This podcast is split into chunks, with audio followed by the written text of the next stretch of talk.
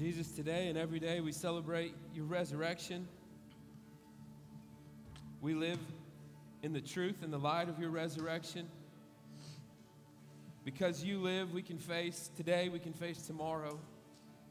So as we open your word, Lord, let the truth and the light of what you've done shine into our hearts and change us, that we could be your witnesses. We could testify. The world would see our changed lives, and we would point to you and bring glory to you, God.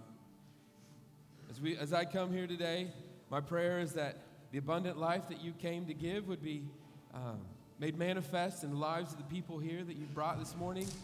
And I pray, just like you taught us to pray, that your kingdom would come and your will would be done on earth as it is in heaven. So as we look to your resurrection, we celebrate the truth and we verify it and we testify to it, God. Will you uh, back up our testimony with your presence, God? We want you. We know that you're alive. We know that you're here. Visit us, Lord. Join us. Make us aware of your presence, we pray in Jesus' name. Amen.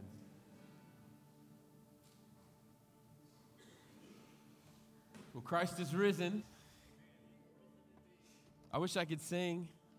Christ the Lord is risen today. Hallelujah. I think I'll probably just burst out in song sometimes and you'll just have to suffer through it. Uh,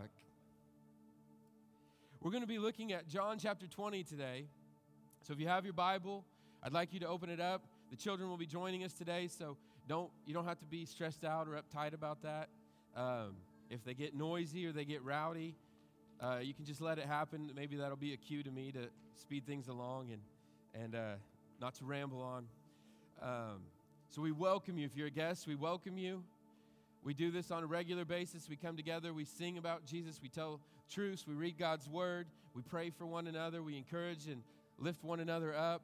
Uh, we joyfully greet each other in the back, even when the beginning of the service has already started. You may have noticed that, and maybe uh, you thought that was weird.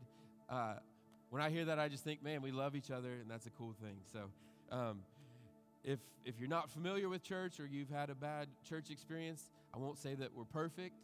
You know, I'm not here to lift up the name of this particular church, but there's people here, and they try to love Jesus and they try to love people. And uh, if you'll bless us with your presence. We'll do our best to uh, be a blessing to you as well. So we're going to be in John chapter 20, and uh, I've asked Barry to come up. And uh, in my former life, I was an English teacher, so I'm used to making people like read passages and stand up and read things to the group. So we're going to be uh, in John chapter 20, and I asked Barry to read from verse 1 to verse 23. So why don't we stand up for the reading of God's word? This is, I want to say, this is a testimony. If you look at John chapter 19, verse 35, I should have said all this before I had you come up here. This is a testimony. John said in verse uh, 35 of chapter 19, The man who saw it has given testimony, and his testimony is true. He knows that he tells the truth, and he testifies so that you also may believe. So, what we'll read in this chapter is a testimony of a Jewish man named John. And if you know the Ten Commandments, one of the Ten Commandments, one of the, the most important things that uh, would have been a hallmark and an anchor in this Jewish man's life is that you're not to bear false witness. The word of a person was a precious, treasured thing, and it was not, uh, testimonies weren't given lightly. They were given with a weightiness that came from this is a law from God. And so John is staking his reputation on the testimony that Barry's going to read to us. So I want you to hear it in light of that. This man is speaking, he's speaking uh, with the weight of his whole life, his up, Jewish upbringing upon him, and he's testifying to Jesus. Did I hit that button? Is it on? I think I turned it back on. Oh, there you go. We're good? Oh. Early on the first day of the week, while it was still dark, Mary Magdalene went to the tomb and saw the stone had been removed. Thank you. Been removed from the entrance. So she came running to Simon Peter and the other disciple. the one Jesus loved, and said, They've taken the Lord out of the tomb, and we don't know where they've put him. So Peter and the other disciple started, started for the tomb. Both were running, but the other disciple outran Peter and reached the tomb first. He bent over and looked at the strips of linen lying there, but did not go in. Then Simon Peter came along behind him and went straight into the tomb. He saw the strips of linen lying there, as well as the cloth that had been wrapped around Jesus' head. The cloth was still lying in its place, separate from the linen. Finally, the other disciple, who had reached the tomb first, also went inside. He saw and believed. They still did not understand from Scripture that Jesus had to rise from the dead. Then the disciple went back where they were staying.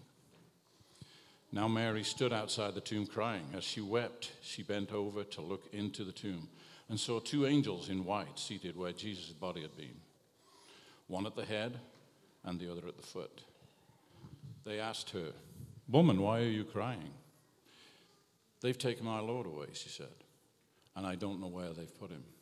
At this, she turned around and saw Jesus standing there, but she did not realize that it was Jesus. She has, he asked her, Woman, why are you crying? Who is it you are looking for? Thinking he was the gardener, she said, Sir, if you have carried him away, tell me where you have put him, and I will get him. Jesus said to Mary, said to her, Mary. She turned toward him and cried out in Aramaic, Aramaic, Rabboni, which means teacher. Jesus said, Do not hold on to me, for I have not yet ascended to the Father. Go instead to my brothers and tell them, I am ascending to my Father and your Father, to my God and to your God. Mary Magdalene went to the disciples with the news I've seen the Lord. And she told them that he had said these things to her.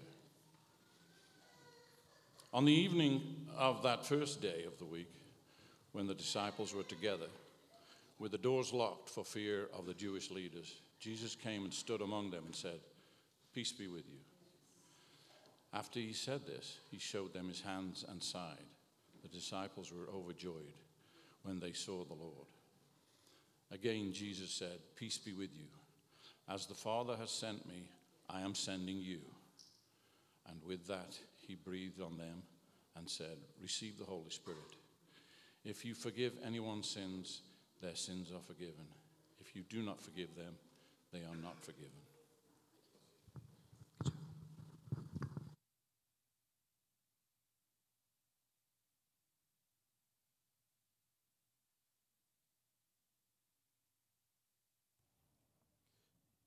So this is John.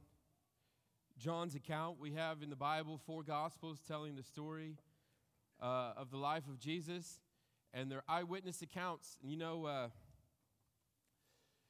they they have different details and different perspectives that they emphasize, but they're viewing the same account. They're viewing the same events, and their testimony.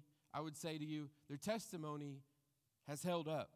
It holds up until today. We're gathered celebrating the resurrection of Jesus, and Jesus established that his resurrection would be proclaimed through witnesses.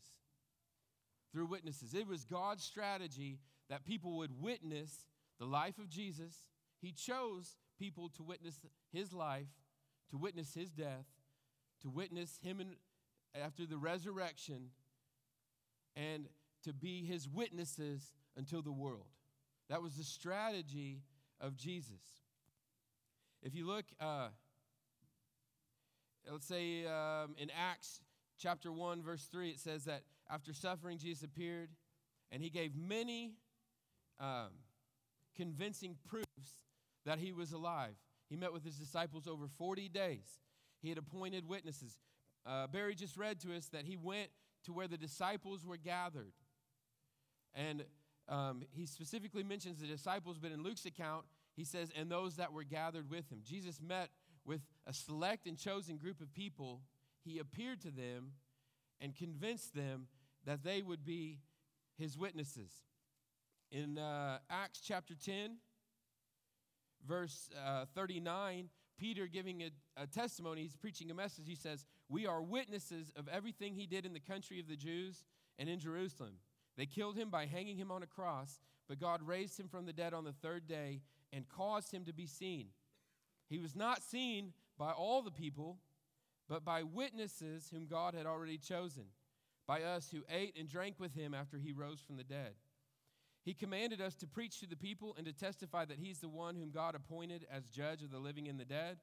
All the prophets testify about him that everyone who believes in him receives forgiveness of sins through his name. It stood out to me, Peter says, um, he was not seen by all the people, but by witnesses whom God had already chosen. Now, I, I was thinking, you know, I've thought at times like Jesus should have just appeared in the sky to everyone alive on earth or maybe the entire population of Jerusalem. But he chose people to appear to, and we hear this word over and over in Scripture. We hear this word witnesses. He selected witnesses, trustworthy witnesses. They'd seen his life, they'd seen his ministry, they'd seen his miracles, they'd seen his inner life, his uh, prayer life with his father, they'd seen his character and the minute details of his day, the way that he carried himself. They'd seen him, his trial, They'd seen his suffering, they'd seen his crucifixion, they'd seen him die, they'd seen him be put in the tomb. They saw the empty tomb, they saw the risen Lord. They were his witnesses. Uh, Paul was also a witness. He encountered the resurrected Christ and he testified it. Uh, in one place, he testified in Athens, right? And it says in verse uh, 22 of chapter 17 of Acts, Paul stood up in the meeting of the Areopagus, I believe that's the right word, and said, People of Athens, I see that in every way you're very religious. For as I walked around and looked carefully at your objects of worship, I even found an altar with this inscription to an unknown God. So you were ignorant of the very thing you worship. And this is what I'm going to proclaim to you. Uh, the Athenians loved philosophy, they love debate, they love to consider themselves intellectuals and students. Uh, they lived to live in their brain and, and explore all these ideas and have all these thoughts and imaginations and philosophies. Uh, and he calls them ignorant, which uh, maybe got their attention. He said, The God who made the world and everything in it is the Lord of heavens and earth and does not live in temples built by human hands. And he's not served by human hands as if he needed anything. Rather, he himself gives everyone life and breath and everything else. From one man, he made all the nations that they should inhabit the whole earth.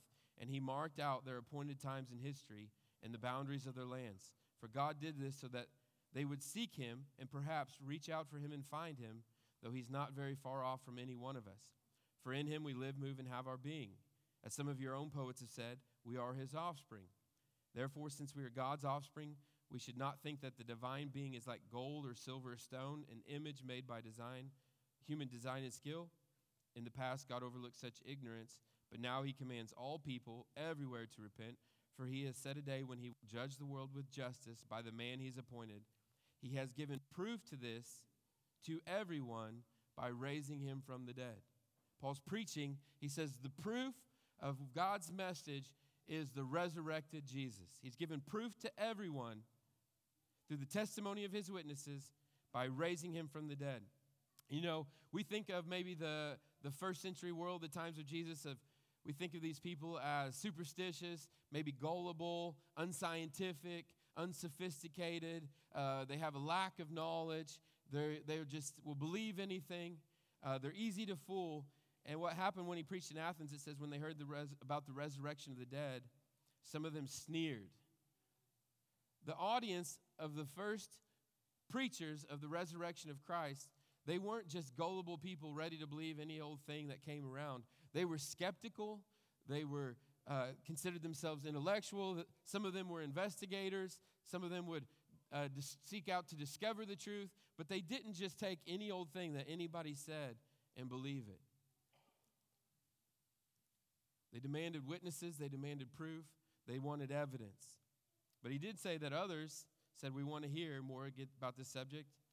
And some of them became followers of Paul and believed. Jesus set it up that there would be witnesses to his life, and those witnesses were chosen, and they went out to preach the message of the resurrected Christ. Now, I thought maybe there's different reasons why he didn't appear to everybody. Um, there would be conflicting lots of conflicting stories, and, and there were uh, secondhand, secondhand accounts of what had happened as people put their own versions of the truth, their own thoughts about what they heard, and they spun their own theories and philosophies, their own uh, cults, their own religions, their own uh, versions of the story. But the most trustworthy versions of the story came from the people who were the chosen witnesses of Jesus. And you might say, well, that's convenient. He just appeared to a select group of people and they verified their story and they went out into the world and they, they got their message together. And you might think that in that strategy, there's the opportunity for deception. You may think this is a plot. These people got together. Uh, Jesus faked his death, which was what some people claimed. Um, and the simple antidote to that would have been to find someone in the inner circle who would confess, maybe under the pain of torture, under the pain of death, under bribery. They would confess to fabricating a story. Or maybe they could go out and they could find the body of Jesus and produce it and put it on display in Jerusalem and make it travel around the, the, the Roman Empire as evidence against the story of Christ. As it was, Jesus chose witnesses. Now, in the Greek, some of you may know the word for witness. Does anybody know the word for witness in Greek? It's martyr. The Greek word for witness is the word martyr. Now, we have a different meaning in English for the word martyr, don't we? What's the word martyr mean? Essentially, it's one who dies because of their testimony. You know, uh, there have been throughout history uh, people who've undertaken to investigate these accounts. Journalists, uh, journalists and lawyers, it seems like they maybe are the most successful because they write they write books about it. But there's quite a few books that you can find out there uh, from lawyers investigating the evidence, putting, as it were, the testimony about Jesus on trial, journalists doing investigative reporting, finding all their sources, interviewing uh, essentially people from the past. Um, one of the most famous is Lee Strobel, who was an atheist, a journalist. He went to Yale Law. So he was trained in the law, he was trained as a lawyer. Uh, he was a legal editor for the Chicago Tribune. He was a, an accomplished and respected uh, student of the law and a journalist. Well, hell yeah, Eleanor. Your dress looks really pretty. And Lee Strobel set out to investigate, to uh, uh, apply the, the techniques of journalism to the story of Jesus. And he became a believer. He wrote a book called The Case for Christ. You could probably go to any St. Vincent de Paul or Goodwill and look on the bookshelf and you'll find a copy of that book. It's, I don't know how many millions of copies are out there.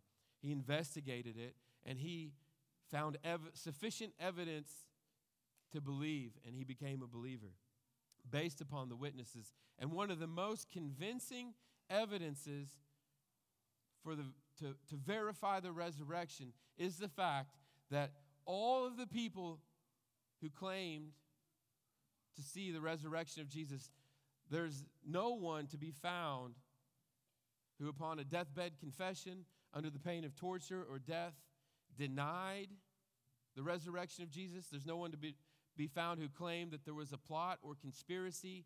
They carried the testimony that they had unto their death.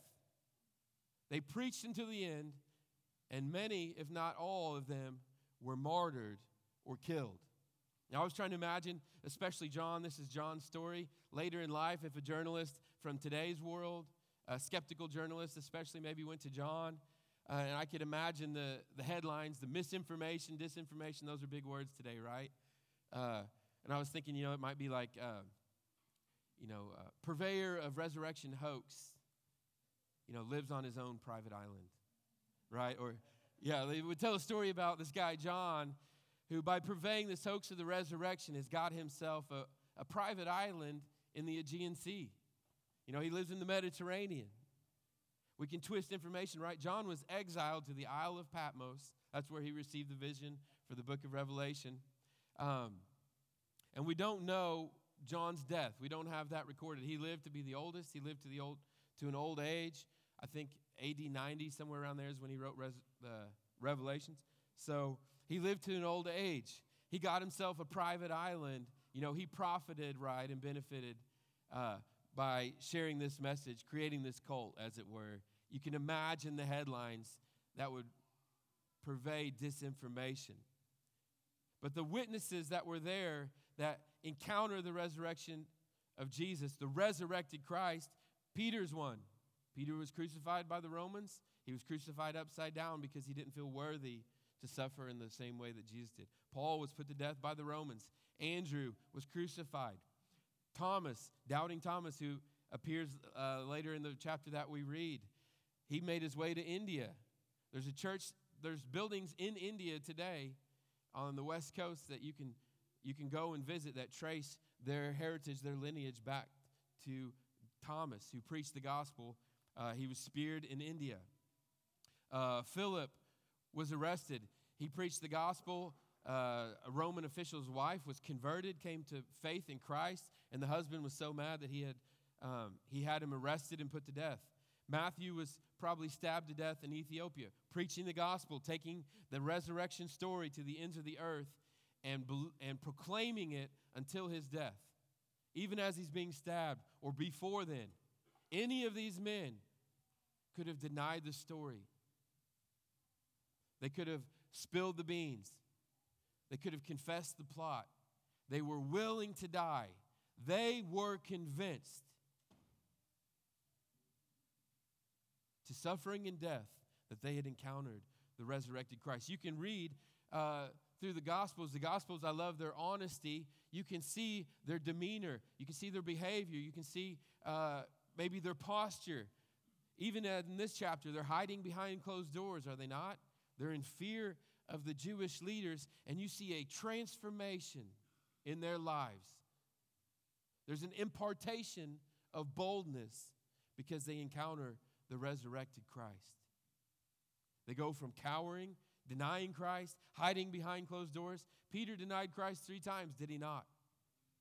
To inconsequential people, slave girls, people that had no bearing on uh, his life, that had no influence, that had no power, that had uh, no ability to influence the outcome of his life. And just under uh, the questioning or accusation of these inconsequential people, he denied that he knew Jesus.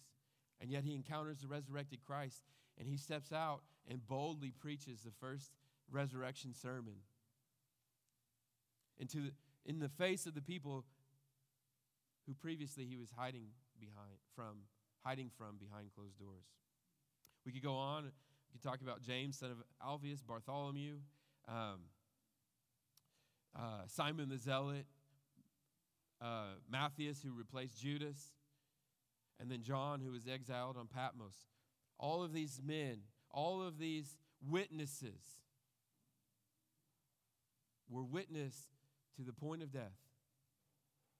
Uh, we would say untimely and unfortunate, uh, an unnatural death.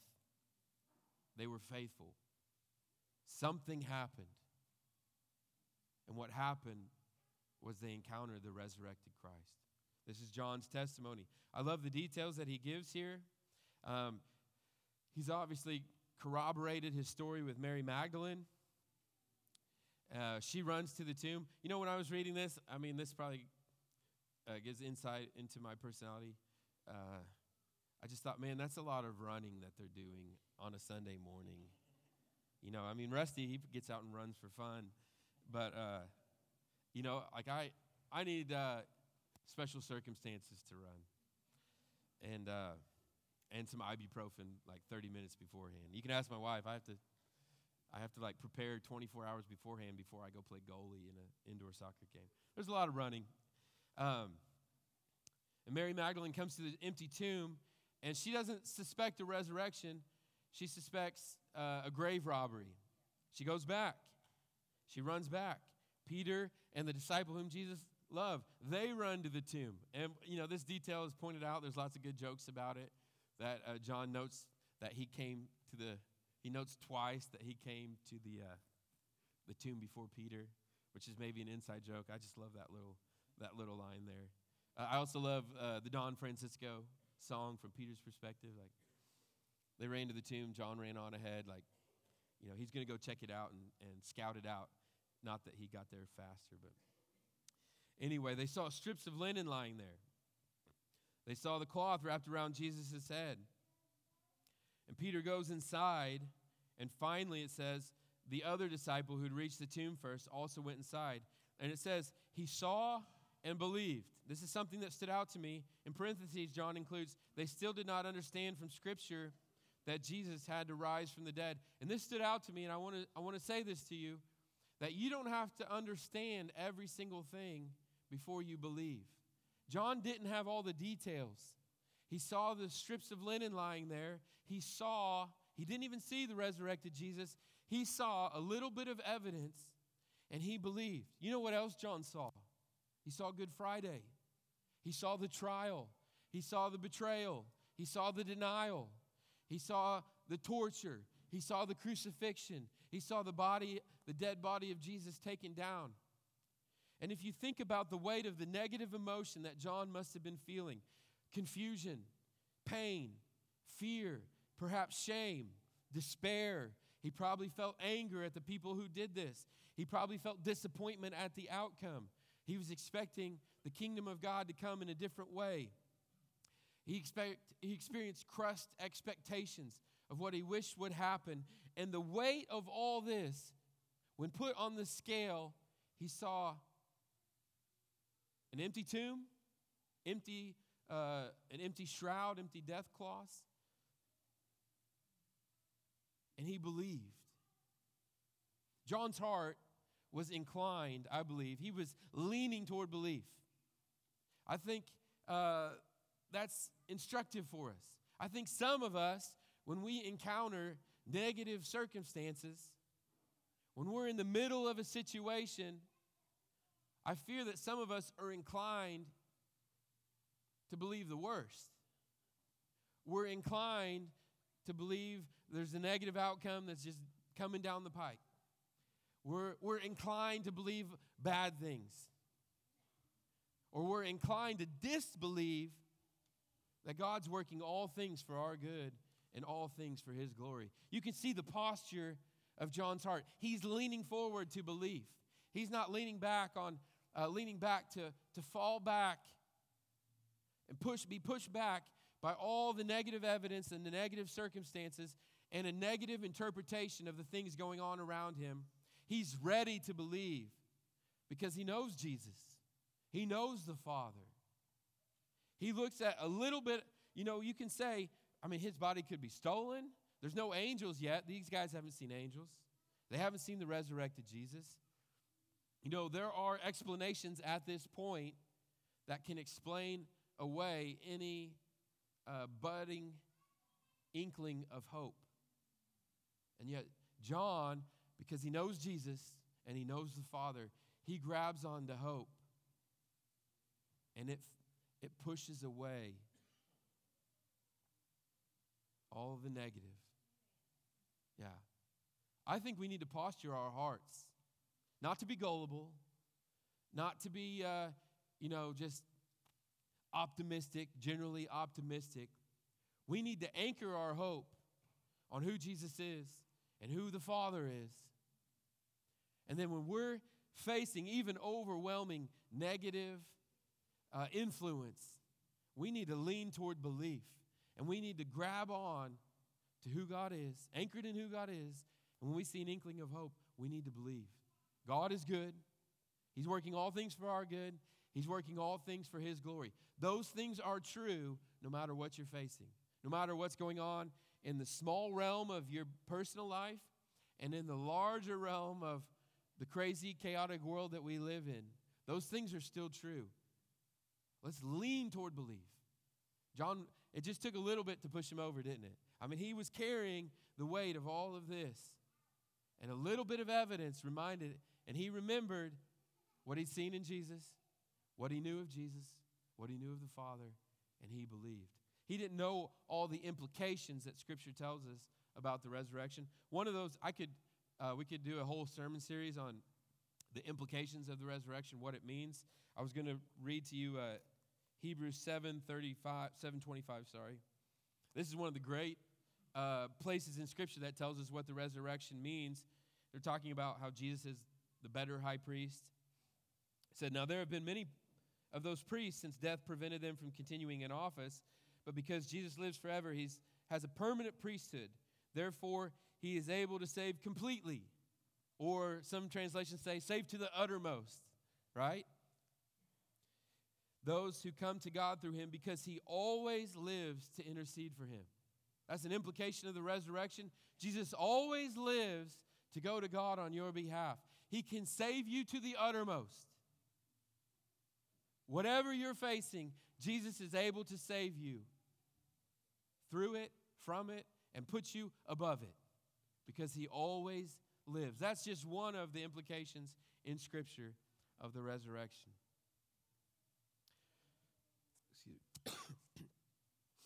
now, going on in our chapter, uh, there's just so much that can be said about this, but I just want that to sink in.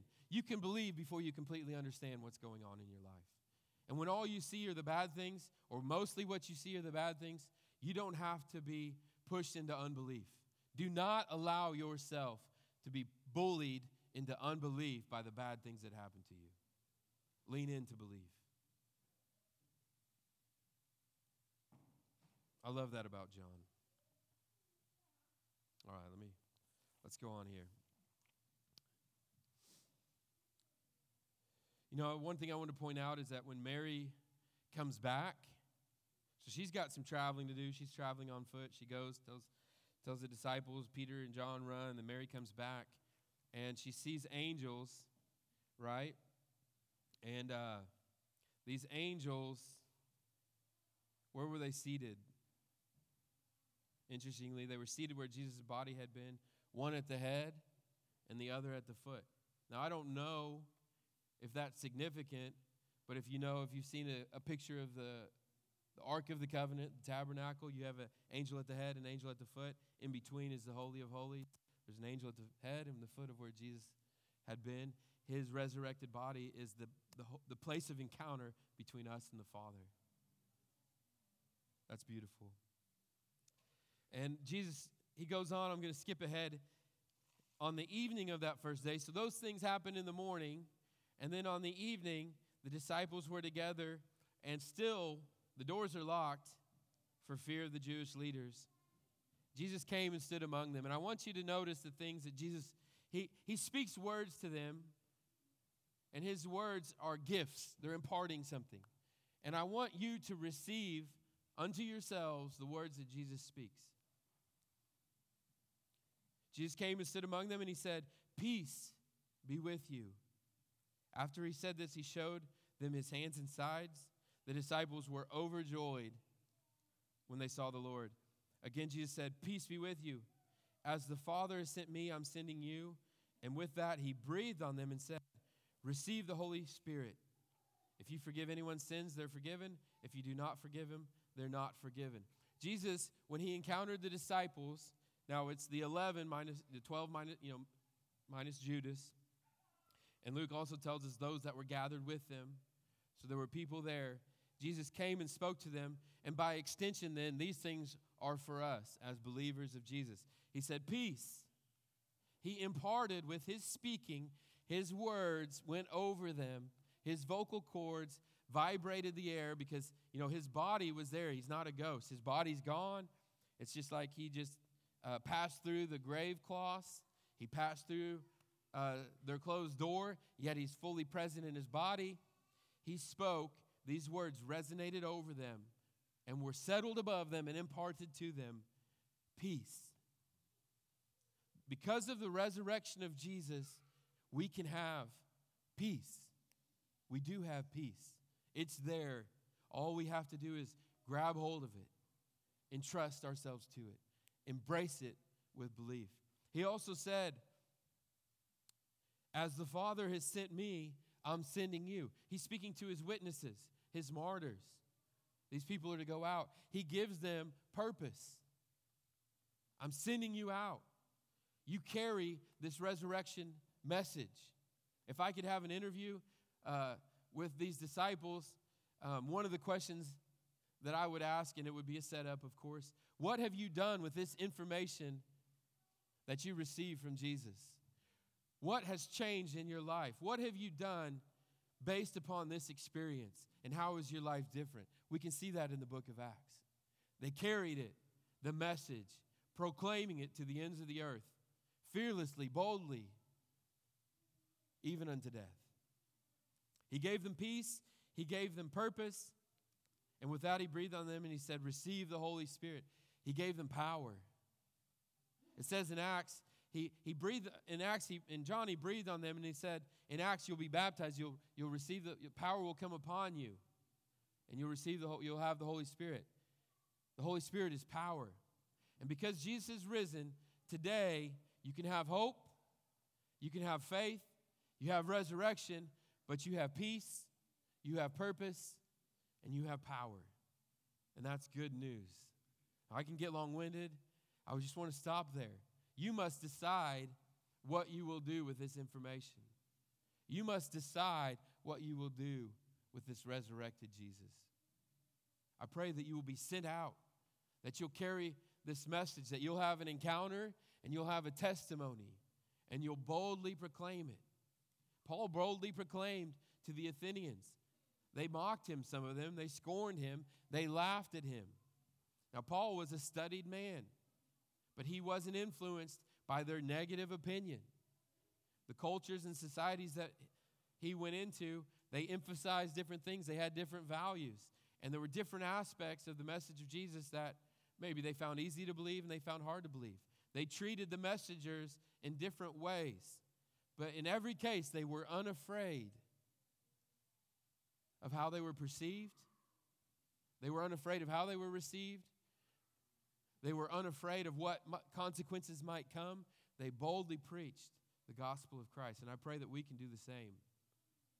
We can take this resurrection, we can have our encounter, we have our testimony, we have our peace, we have our purpose, and we have our power. I want to pray for you guys. Jesus, I thank you for this group of people here. I thank you that you've gathered us together um, every Sunday, especially when I get up to talk and I look around the room. I feel your love for them. I feel your heart for them. I truly believe that I, I feel your longing for them, your desire to, to, to work into their lives, to transform their individual lives and to give them purpose and use them to transform the world. Lord, we overcome by the blood of the Lamb and the word of our testimony. Your blood that was shed, which we're about to celebrate through the Lord's Supper, was the payment, and your resurrection is the receipt, the certificate of authenticity. That the payment was received and it was made in full. And we live in the light of your resurrection, Jesus. So we pray that we would, through faith, believe and have, let it dwell in us, your peace, your purpose, and your power. Pray these things in Jesus' name. Amen.